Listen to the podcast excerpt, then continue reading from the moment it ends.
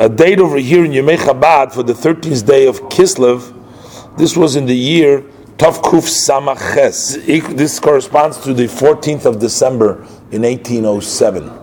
Um, this is sort of a, a little bit of a mysterious date based on what it says over here.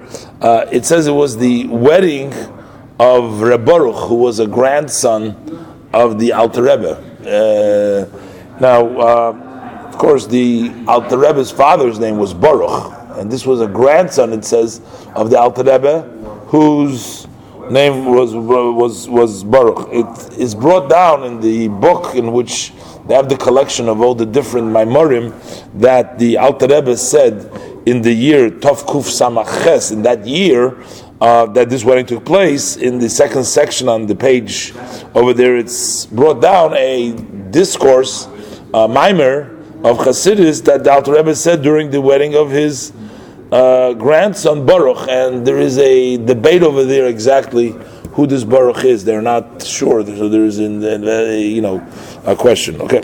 Uh, also on the fourth, on the thirteenth day of Kislev, in the year Tavshin Memvov, that's the twenty sixth of November in nineteen eighty five. So um, this was the day that the uh, federal uh, court uh, ruled that the Rebbe does not have to come and testify. The this is still related to the whole story with the books. They were trying, what they were trying to do is, they were trying to embarrass the Rebbe by having the Rebbe come and testify. You know, there is halacha in the uh, brought down in the uh, in the Talmud and in the code of Jewish law that a king is not called upon to testify, and you don't testify against a king. That's sort of an a on a separate level, and it's it's undignified and it's not becoming for a king to be either uh, testifying or test, testifying about him. He's beyond reproach.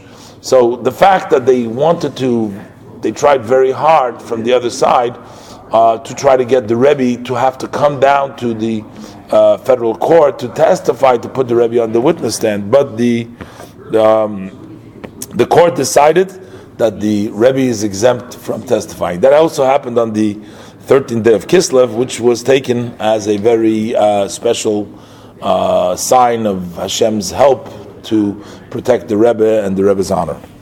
And that was on again, like this was on the 14th, on the 13th day of Kislev.